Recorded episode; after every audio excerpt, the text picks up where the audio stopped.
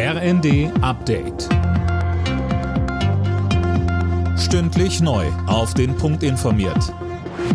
Ich bin Nanju Kuhlmann. Guten Tag. Der Dauerregen der letzten Tage sorgt in Teilen Deutschlands weiter für Hochwasser. Betroffen sind mehrere Bundesländer. Cornelius Dreger berichtet. In Thüringen musste eine Ortschaft evakuiert werden, die komplett vom Wasser eingeschlossen wurde. Rund 400 Menschen können Weihnachten nicht zu Hause verbringen. Auch in Niedersachsen, Bremen, Sachsen, Sachsen-Anhalt und NRW treten weiter viele Flüsse über die Ufer, sorgen teils für überflutete Straßen und vollgelaufene Keller. Eine Sturmflutwarnung für die Nordseeküste wurde inzwischen wieder aufgehoben. Der inhaftierte Kreml-Kritiker Nawalny ist wieder aufgetaucht. Nach Angaben einer Sprecherin wurde er in eine Strafkolonie in der russischen Polarregion verlegt. Seit drei Wochen hatten Nawalnys Unterstützer nichts mehr von ihm gehört.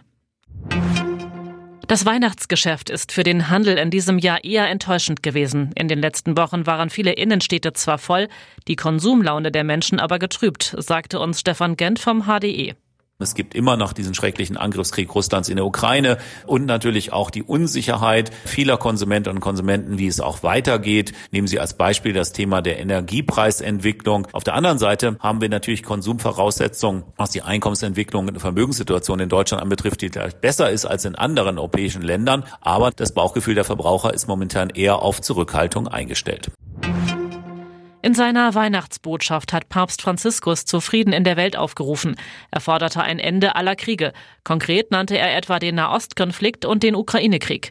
Anschließend spendete der Papst vor tausenden Gläubigen auf dem Petersplatz den traditionellen Segen Urbi et Orbi. Alle Nachrichten auf rnd.de